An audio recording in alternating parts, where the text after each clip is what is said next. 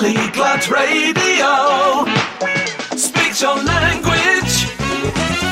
Un altro nuovo appuntamento con uh, Polyglot Radio. Io sono Michele Mariotti e se voi volete partecipare a questo programma che racconta un po' la storia di chi decide per vari motivi di trasferirsi all'estero, potete scrivermi a michele chiocciola polyglot radio punto com e ricordate eh, che Poly si scrive con la Y.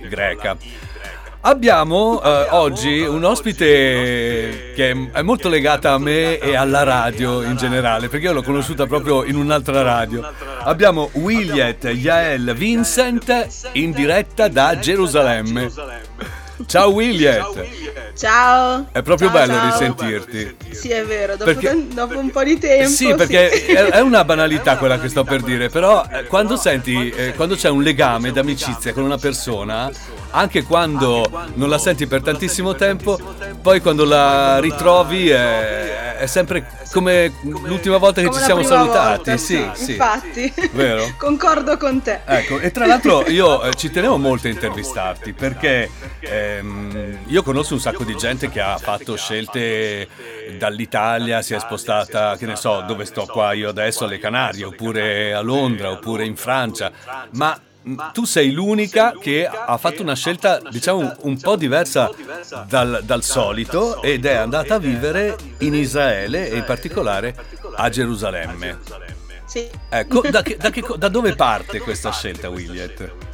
Allora, eh, onestamente, vabbè, beh, c'è tutto un percorso, diciamo, di tipo religioso che ho fatto, per il quale poi mi sono convertita all'ebraismo. Mm-hmm. e...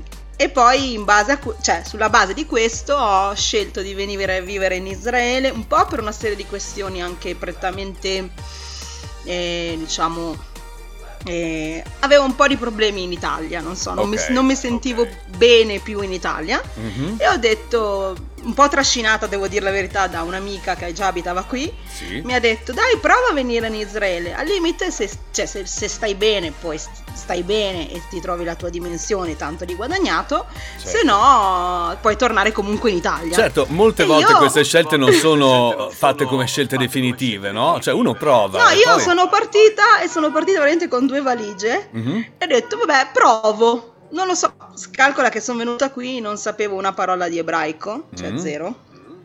Parlavo un pochino e anche male l'inglese, però avendo, avevo comunque alla base una, delle amicizie abbastanza solide per i quali mi hanno, sì. che comunque mi hanno aiutato molto, perché sennò diventa molto problematico, Ca- secondo me, cambiare così di punto in bianco. Certo, arrivare vita, lì arrivare e non conoscere nessuno. E non avere...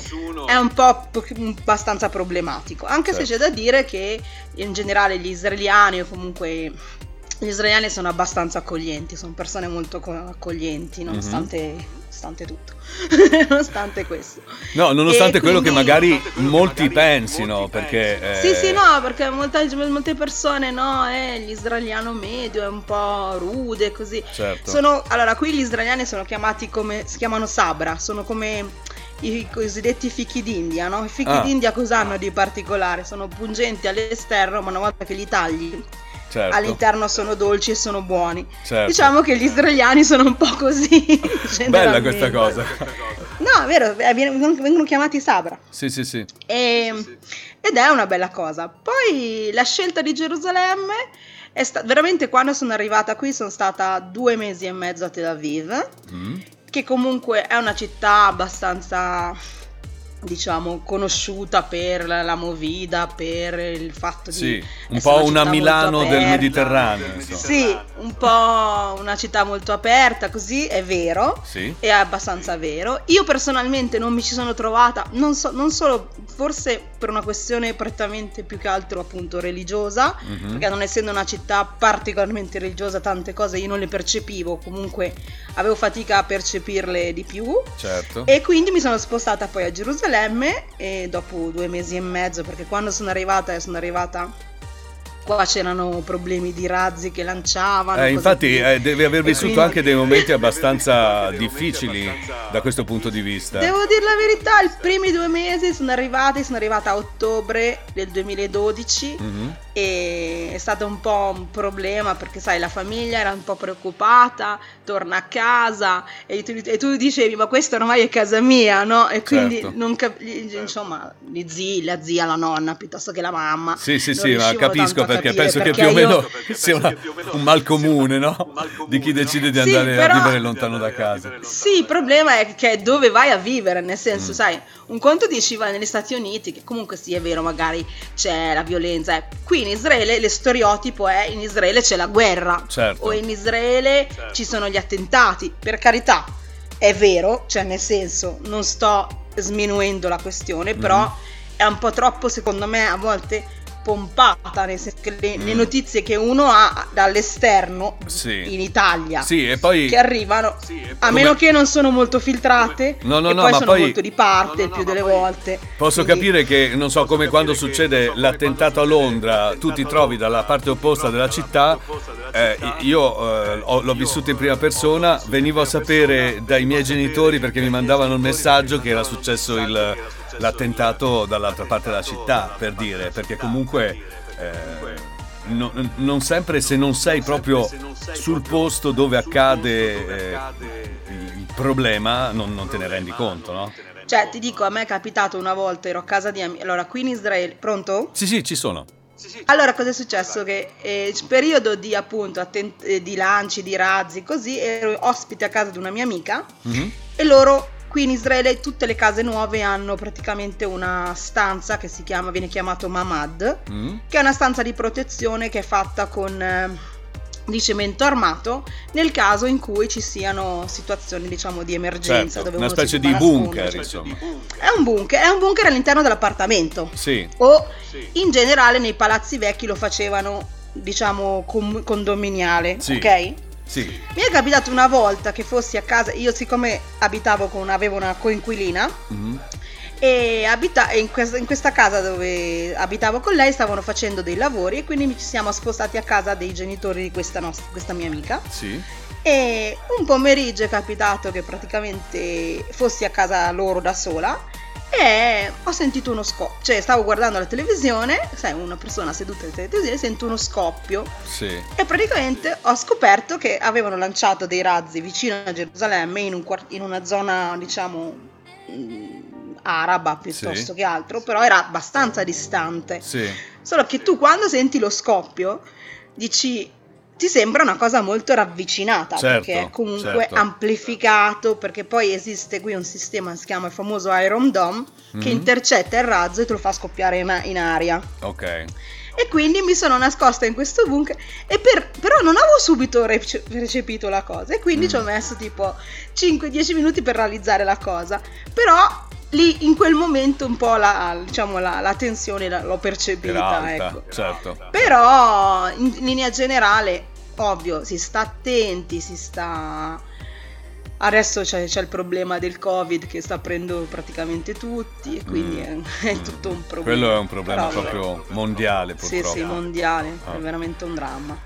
Vabbè, comunque, vabbè, senti, ma raccontaci un po' della tua vita. Allora, mi dicevi prima di andare in onda che eh, i primi due anni hai parlato solamente inglese e poi hai imparato invece l'ebraico. Ho cercato, sì, ho, allora qui c'è, c'è la, quando una persona viene ha la mm. possibilità di fare un corso di lingua, diciamo più o meno gratuito, sì. e impari a, praticamente una lingua completamente nuova perché è una lingua che si scrive da destra verso, da destra verso sinistra sì. e si legge anche così sì. e, è un mondo sottosopra ah, insomma sopra, sopra. Sì, cioè un mondo completamente, un, un diverso. Alfabeto, completamente diverso, ha un alfabeto che non è comune a quello inglese o a quello italiano mm-hmm. piuttosto che altro e ha una lingua che nonostante tutto a me piace molto, però per me risulta molto difficile ancora adesso mm. e, però diciamo che a distanza di insomma sette otto anni, è vero che non ho fatto tanti corsi, quindi non avendo studiato tantissimo non ho potuto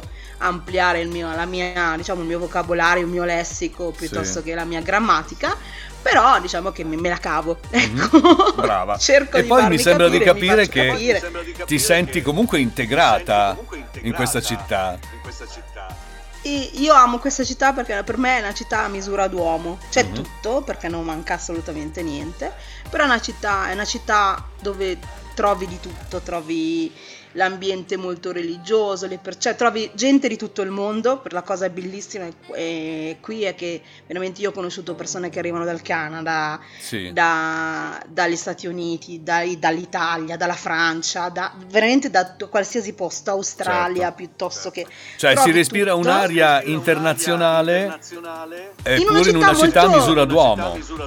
Sì, non, che poi non è una città piccola, però sì, sì, sì. diciamo non è grande come, che ne so, non è come la Milano, insomma, certo. Milano è molto più certo. grande, è molto più... E poi è, è una città che è estremamente, anche dal punto di vista proprio storico, ha tanto da, da Vabbè, dare, certo. cioè da, da dare, ha anche molte, non so, ci sono molti, molti musei, molte... E fanno un sacco di cose culturali, quindi mm-hmm. eh, questa è una cosa bella secondo me. Ma le persone una... che vengono a vivere lì sono quasi tutti sono quasi di religione ebraica, ebraica e che ri- ritornano no. in Israele, o non è sempre così? Non cioè diciamo l'aspetto religioso, l'aspetto religioso ha un l'aspetto religioso ha una valenza no sì. allora c'è l'aspetto c'è l'aspetto c'è l'aspetto sia religioso che l'aspetto tra virgolette sionistico, cioè del tipo mm-hmm. io amo Israele in quanto patria degli ebrei, però ehm, diciamo io ho conosciuto anche persone che sono venute qui molte per lavorare, per questioni sì. oh, un, avevo un'amica carissima che adesso vive in Germania mm-hmm. che lei è venuta è venuta qui per studiare, per fare un... Lei è una... come si dice? Aspetta.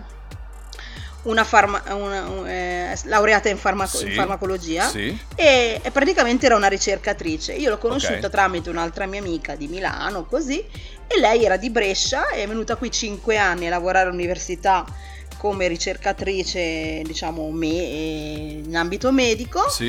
e lei, anche lei all'inizio, vabbè, lei non essendo di religione ebraica, per cui certe cose a lei sono risultate un pochino più difficili certo, perché sai, certo. e comunque il paese gira intorno, non so, alle festività ebraiche, adesso esatto. per esempio settimana prossima ci sarà Rosh Hashanah, che è il capodanno ebraico mm. e quindi sai, una persona che non è integrata dal punto di vista religioso, perché magari non è di religione diciamo ebraica, ha certo. un pochino più di difficoltà, però si trova il capodanno a ottobre amica... insomma sì, però questa diciamo questa mia amica si era molto abbastanza integrata, poi mm-hmm. sai e poi dipende molto da quanto uno è capace da integrarsi, ci sono persone che anche se seppure di religione ebraica eppure eh, hanno difficoltà comunque a integrarsi, secondo me non è questione di religione, di cose, è proprio una questione di capacità di adattamento certo. che Certo. che non è, poi Israele è un paese che non è semplice, non è un paese in generale anche dal punto di vista di cioè sia per quello che dicevamo prima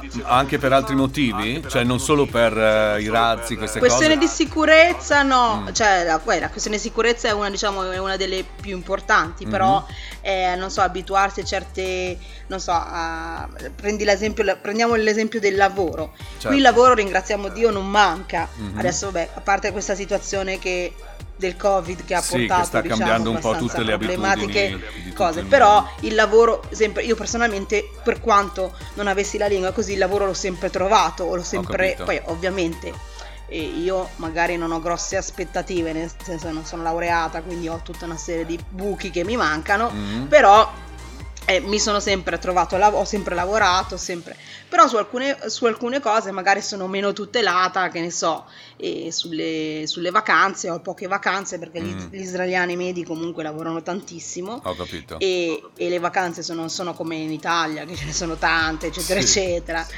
E quindi, però... Cioè, però io tutto, penso che sono... quando vivi in un posto che ti piace, dove sei contento, soddisfatto di quello che fai, eccetera, quasi non senti neanche il bisogno di andare in vacanza. Almeno io tante volte non lo sento, io forse dico, perché pia- faccio un lavoro che mi piace particolarmente. Io lavoro con i bambini e questa cosa devo dire che è vera, eh. nel senso che se fai un lavoro che ti piace, però onestamente Cioè, ci vuole il momento in cui dici stacco la spina, sì, esco dal mio ambiente, ma non perché hai bisogno veramente di... Io, per dire, quest'anno non ho potuto fare le vacanze per tutta una serie di questioni, sono mm-hmm. dovuta stare in quarantena due volte, cioè tutta una serie di questioni, mm-hmm. e per cui ho perso la possibilità di fare le vacanze. Ho capito. E, però ne ho risentito, nel senso che comunque fisicamente, anche psicologicamente... Sei un po' stressata, insomma. So, mi ha un po' stressato, certo. Però vabbè, eh, prendo quello che c'è, insomma. Williet, io, io penso che tu abbia tantissime cose da raccontarci, eh, per noi il tempo è abbastanza breve invece, ma io vorrei ospitarti ancora, magari fra un paio di mesi, non lo so con, con quale frequenza, cioè risentirti e sentire che cosa ci racconti di nuovo da, da Gerusalemme, un po' una un'inviata, un'inviata in questa parte, in questa parte del mondo di Polyglot Radio. Poi io volevo anche, volevo anche farti fare un saluto in ebraico, ma mi hai detto di no, e allora preparati no, per la prossima volta, ok? Va bene, va bene? Okay. Facciamo questo patto. Va bene. E poi se sapevo che eri così pimpante e vivace, io ti invitavo anche ai tempi a Radio Capital a fare un programma con me. Eh, a saperlo. Ti ricordi? Ti ricordi? Sì. Che, belle, che bei tempi, davvero, ci siamo divertiti, guarda. Ci siamo divertiti molto. Dai, è vero. Williet, io ti mando un bacione. Un abbraccio, un bacione. Ti ringrazio per la tua disponibilità e spero davvero di sentirti presto. Mi scuso per essere stata un po' troppo logorroica. Ciao. Ma assolutamente no, sei fantastica. Ciao Williet. Ciao, un abbraccio. Ciao, un abbraccio ciao, a te. Ciao, ciao, ciao. Polyglot Radio.